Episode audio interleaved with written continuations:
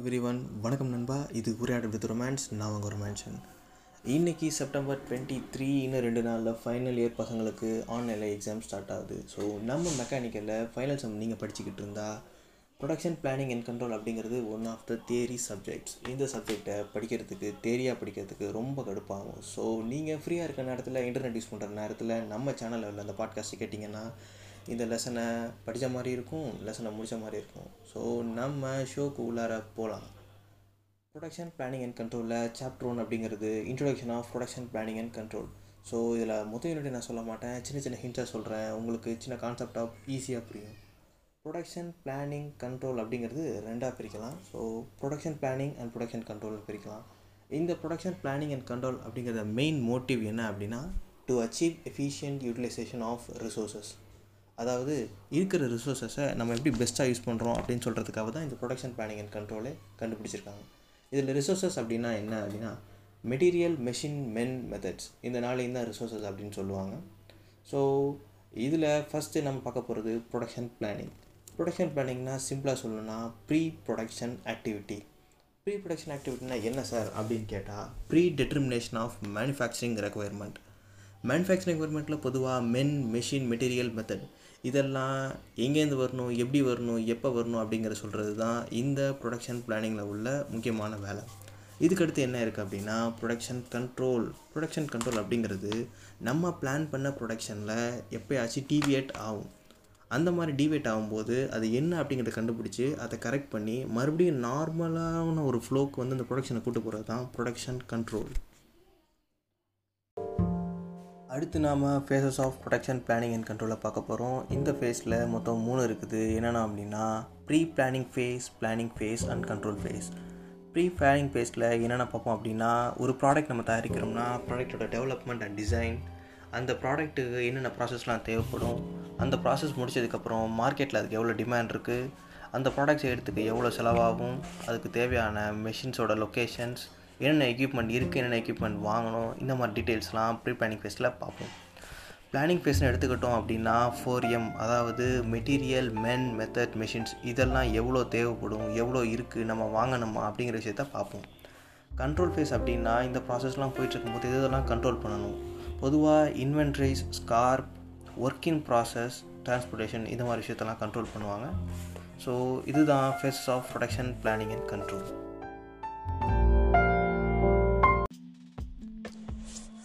அடுத்து நம்ம பார்க்க போகிறது டைப்ஸ் ஆஃப் லேஅவுட்டிங் ப்ரொடக்ஷன் சிஸ்டம் ஸோ லேஅவுட்னா அப்படி என்னென்னா ஒரு ப்ராடக்டை ப்ரொடியூஸ் பண்ணுறதுக்கு முன்னாடி நிறைய விதமான ப்ராசஸ் பண்ணி தான் அந்த ப்ராடக்டை ரெடி பண்ணுவாங்க.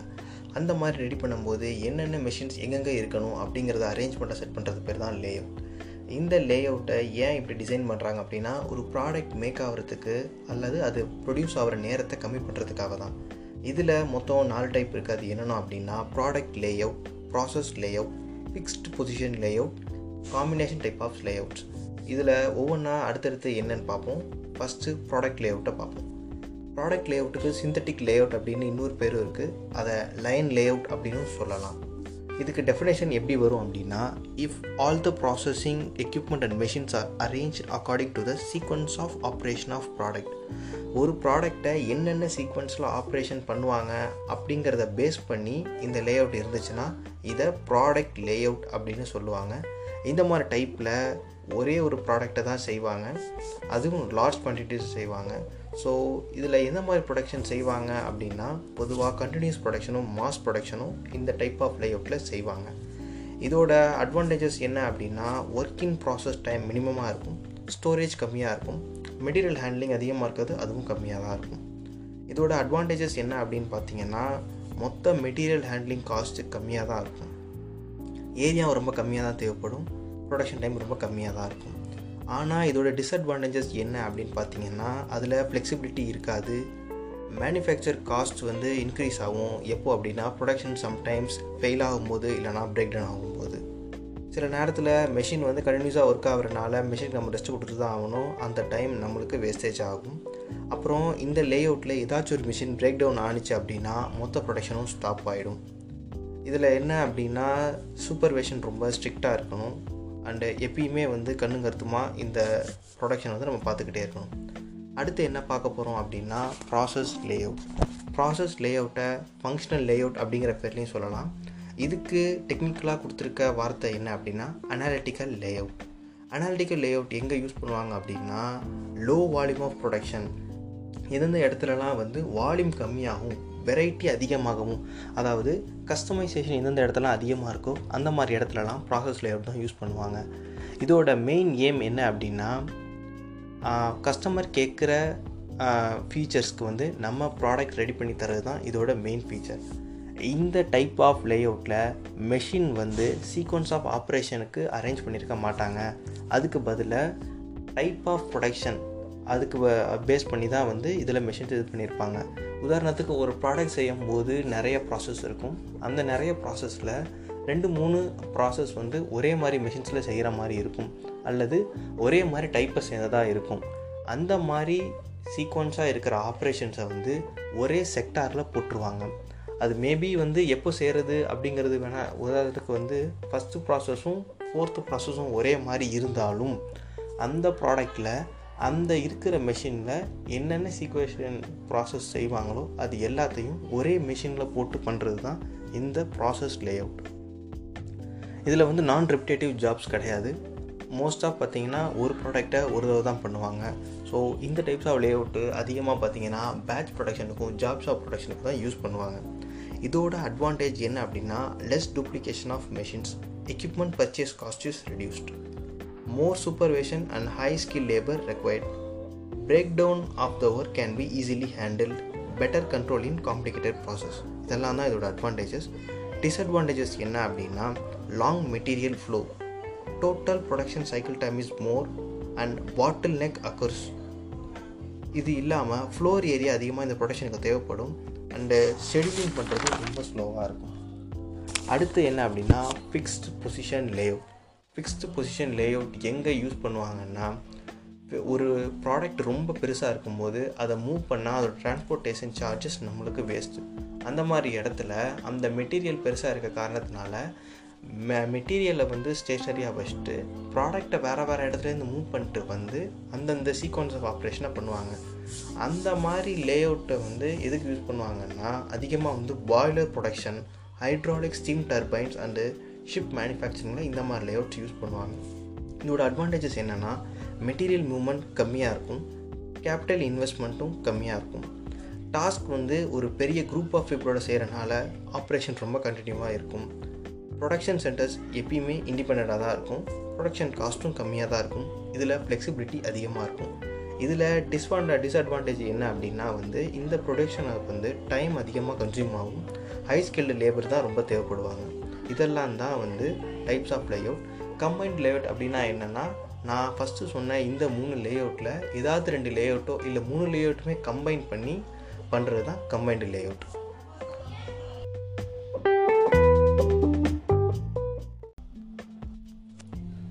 அடுத்து நாம் பிரேக் இவன் அனாலிசிஸ் பற்றி பார்க்க போகிறோம் பிரேக் இவன் அனாலிசிஸ் அப்படின்னா என்ன அப்படின்னா சிம்பிளாக சொல்லணும்னா காஸ்ட் வால்யூம் ப்ராஃபிட் அனாலிசிஸ் காஸ்ட்டுக்கும் வால்யூமுக்கும் ப்ராஃபிட்டுக்கும் நடுப்புற இருக்கிற ரிலேஷன்ஷிப்பை படிக்கிறது தான் பிரேக் ஈவன் அனாலிசிஸ் இந்த பிரேக் ஈவன் அனாலிசிஸ் மூலிமா நம்ம என்ன தெரிஞ்சுக்கலாம் அப்படின்னா ஒரு கம்பெனியோட ப்ராஃபிட் வந்து எப்படி வந்து அந்த கம்பெனியோட ஃபிக்ஸட் காஸ்ட் வேரியபிள் காஸ்ட் அந்த ப்ராடக்டோட ப்ரைஸ் அந்த ப்ராடக்டை சேல்ஸ் பண்ணுற விதம் இது எல்லாத்தையும் எப்படி அஃபெக்ட் பண்ணுது அப்படிங்கிறத கூட பார்க்கலாம்.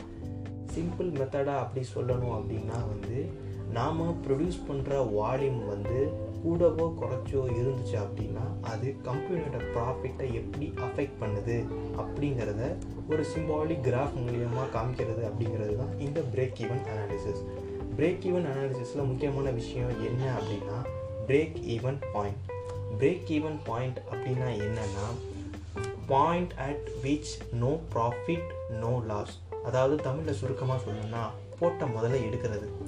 ஒரு கம்பெனியில் ஒரு ப்ராடக்ட்டுக்கு நம்ம ஒரு லட்ச ரூபாய் இன்வெஸ்ட் பண்ணியிருந்தோம் அப்படின்னா ஒன்றரை லட்சமாக நம்மளுக்கு திருப்பி வந்துச்சுன்னா நம்மளுக்கு ஐம்பதாயிரம் ப்ராஃபிட் ஐம்பதாயிரம் வந்துச்சுன்னா நம்மளுக்கு ஐம்பதாயிரம் லாஸு அந்த மாதிரிலாம் இல்லாமல் ஒரு லட்ச ரூபா இன்வெஸ்ட் பண்ணோம் ஒரு லட்ச ரூபா ப்ராஃபிட்டாக கிடச்சிச்சு அப்படின்னா அவனுக்கு லாபமும் இல்லை நஷ்டமும் இல்லை.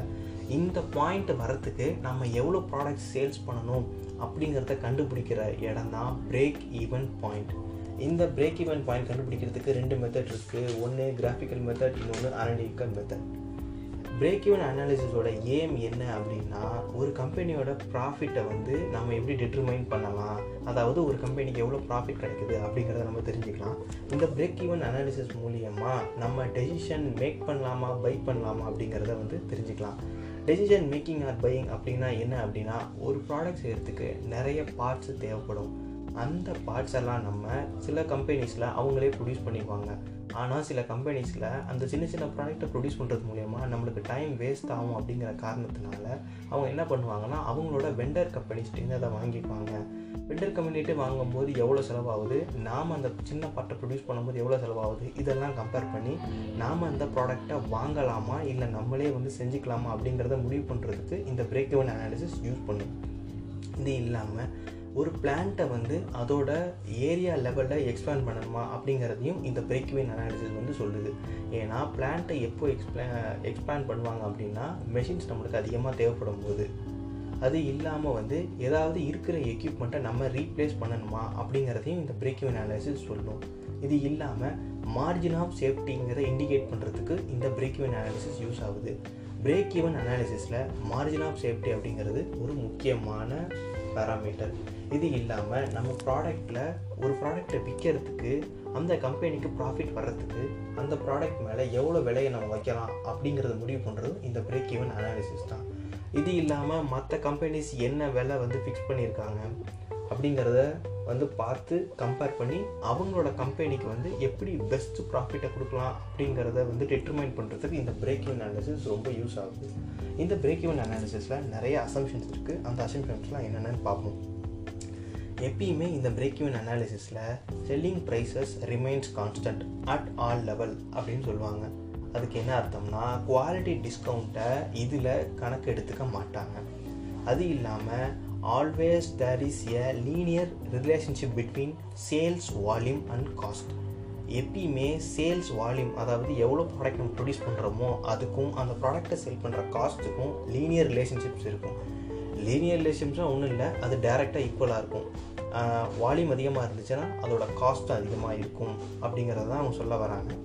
It assumes that cost are classified into fixed variable cost and ignoring semi variable cost cost அப்படிங்கிறது வந்து ஒரே ஒரு இது கிடையாது அது உள்ளார ரெண்டு மூணு இருக்குது. அதாவது fixed cost variable cost ignoring semi variable cost fixed cost அப்படின்னா ஒரு ப்ராடக்டை வாங்கும்போது கம்பல்சரி அந்த ப்ராடக்ட் நீங்கள் வந்து போட்டு தான் ஆகணும்.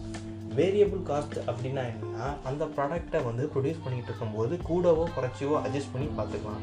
அதில் வேரியபிள் காஸ்ட்டில் வந்து நம்ம காம்ப்ரமைஸ் பண்ணிக்கலாம். ஃபிக்ஸட் காஸ்ட்டில் நம்ம காம்ப்ரமைஸ் பண்ண முடியாது. ஒரு ப்ராடக்ட் நம்ம ப்ரொடியூஸ் பண்ணணும் அப்படின்னா அந்த ஃபிக்ஸட் காஸ்ட்டை நம்ம இன்வெஸ்ட் பண்ணி தான் ஆகணும். இது இல்லாமல் வந்து இக்னோரிங் செமி வேரியபிள் காஸ்ட் அப்படின்னா என்னென்னா உதாரணத்துக்கு ஒரு டிரான்ஸ்போர்ட்டேஷனில் வந்து அந்த டிரான்ஸ்போர்ட்டேஷன் டிரைவருக்கு நீங்கள் ரெண்டாயிரரூவா கொடுக்குற மாதிரி இருந்துச்சு அப்படின்னா சில நேரத்தில் ப்ராடக்ட் கம்மியாக இருக்கும். அந்த மாதிரி நேரத்தில் நீங்கள் ரெண்டாயிரரூபா கொடுக்கறதுக்கு பதிலாக ஒரு ஐநூறுரூவாயோ இரநூறுவாயோ கம்மி கொடுத்தீங்கன்னா அது இக்னோரிங் செமி வேரியபிள் காஸ்ட் இந்த மாதிரி காஸ்ட்டில் வேரியபிள் ஆகுது அட்ஜஸ்ட்மெண்ட் பண்ணிக்கிறோம் அப்படின்னு சொல்கிறாங்கல்ல அதை வந்து இக்னோரிங் செமி வேரியபிள் காஸ்ட்டில் நம்ம ஆட் பண்ணிக்கலாம். இது இல்லாமல் வந்து no other factors will the cost exam to quantity break even அனாலிசிஸில் நாம் ப்ரொடியூஸ் பண்ணுற குவான்டிட்டி தவிர வேறு எந்த ஒரு ஃபேக்டரும் அதை வந்து அஃபெக்ட் பண்ணாது இன்ஃப்ளூயன்ஸும் பண்ணாது. அப்புறம் it consider that production is equal to the sales இங்கே வந்து பிரேக் ஈவன் அனாலிஸில் முக்கியமான பாயிண்ட் என்னென்னா இன்வென்ட்ரி அப்படிங்கிற கான்செப்டே கிடையாது. இதுக்கப்புறம் பிரேக் ஈவன் பாயிண்ட்டை ஏற்கனவே நான் எக்ஸ்பிளைன் பண்ணிட்டேன். பிரேக் ஈவன் பாயிண்ட்டில் வந்து டெட்டர்மைன் பண்ணுறதுக்கு ரெண்டு பாயிண்ட் ரெண்டு மெத்தட்ஸ் இருக்கும் அப்படின்னு சொல்லிட்டேன்.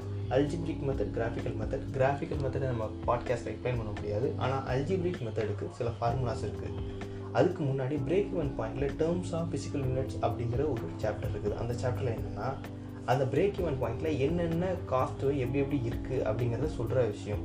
அதில் ஃபஸ்ட்டு என்னென்னா ஃபிக்ஸட் காஸ்ட் அதுக்கப்புறம் வேரியபிள் காஸ்ட் அதுக்கப்புறம் டோட்டல் வேரியபிள் காஸ்ட் அதுக்கப்புறம் டோட்டல் காஸ்ட் இது இல்லாமல் டோட்டல் ரெவன்யூ டோட்டல் ரெவன்யூ அப்படிங்கிறது டோட்டல் இன்கம் சேல்ஸ் வால்யூம் அப்படிங்கிறது எவ்வளோ குவான்டிட்டி சோல்ட் ஆயிருக்கு அப்படிங்கிற அளவு இது இல்லாமல் selling price per unit break even குவான்டிட்டியை கண்டுபிடிக்கிறதுக்கு ஃபார்முலா என்ன அப்படின்னா இதை நீங்கள் நான் வேர்ட்ஸில் சொல்கிறேன் நீங்கள் பேப்பரில் எழுதிங்க அப்படின்னா உங்களுக்கு அந்த ஃபார்முலா கரெக்டாக இருக்கும். Break even quantity equal to fixed cost divided by selling price per unit minus variable cost per unit இதுதான் formula break even point in terms of sales value அதாவது இன் ருபீஸில் சொல்லணும் அப்படின்னா fixed cost divided by one minus variable cost per unit divided by selling price per unit இதுதான் break even point in terms of sales value இது இல்லாமல் margin of safety அப்படிங்கிறது முக்கியமான ஒரு இது. அந்த மார்ஜின் ஆஃப் சேஃப்டி என்ன அப்படின்னா margin of safety is the difference between existing level of output அந்த level of output of break even point break even பாயிண்ட்டுக்கு வந்து எவ்வளோ ப்ராடக்ட் நம்ம ப்ரொடியூஸ் பண்ணணும் இப்போ எவ்வளோ ப்ராடக்ட் நம்ம ப்ரொடியூஸ் பண்ணிக்கிட்டு இருக்கோம் இது ரெண்டுத்துக்கும் நடுப்புற இருக்கிற அந்த டிஃப்ரென்ஸை சொல்கிறது தான் மார்ஜின் ஆஃப் சேஃப்டி ஒரு கம்பெனியில் மார்ஜின் ஆஃப் சேஃப்டி அப்படிங்கிறது அதிகமாக இருந்துச்சு அப்படின்னா அந்த கம்பெனியோட ப்ராஃபிட் அதிகமாக இருக்கும். சேஃப்டி மார்ஜின் கம்மியாக இருந்தால் அந்த கம்பெனி லாஸ்ட்டில் ஓடிக்கிட்டு இருக்கு அல்லது ரிஸ்கில் இருக்குது அப்படின்னு அர்த்தம். இந்த பிரேக் ஈவன் அனாலிசிஸை வந்து லிமிட்டேஷன்ஸும் இருக்குது. பிரேக் ஈவன் சார்ட்டை வந்து நம்ம வந்து ஷார்ட் அண்ட் அனாலிசிஸ்னு சொல்லலாம். அதை வந்து லாங் ரேஞ்ச் அனாலிசிஸ்க்கு நம்மளால் யூஸ் பண்ண முடியாது. பிரேக் ஈவன் அனாலிசிஸ் வந்து ஒரு static picture it assumes constant relationship of output to cost and revenue அப்படின்னு இது சொல்லியிருக்காங்க. Break even analysis based on accounting data suffer from several limitations like input cost and arbitrary depreciation cost inappropriate allocation of overheads அப்படின்னு சொல்லியிருக்காங்க. அதுலேயும் இல்லாமல் ஒரு முக்கியமான limitation என்ன அப்படின்னா selling price and variable cost per unit are not constant so break even analysis ரொம்ப ரியலிஸ்டிக்காக இருக்காது. நாம் வந்து ரொம்ப அனாலிட்டிக்கலாக இல்லாமல் ரொம்ப ப்ரிசைஸாக இல்லாமல் ஓவராலாக ஒரு அசம்ஷனில் நம்ம வந்து இவ்வளோ ஆகும் அப்படின்னு சொல்கிறதுக்கு இந்த பிரேக் யூன் அனாலிசிஸை யூஸ் பண்ணுவாங்க. ஸோ இதோட ஃபர்ஸ்ட் சாப்டரில் உள்ள லாஸ்ட் கண்டென்ட் முடிஞ்சிருச்சு. நடுப்புற ஒன்று ரெண்டு கண்டென்ட் ஸ்கிப் பண்ணியிருப்பேன். ஸோ அதை வந்து அடுத்த வீடியோவில் கூட ட்ரை பண்ணுறேன் தேங்க்யூ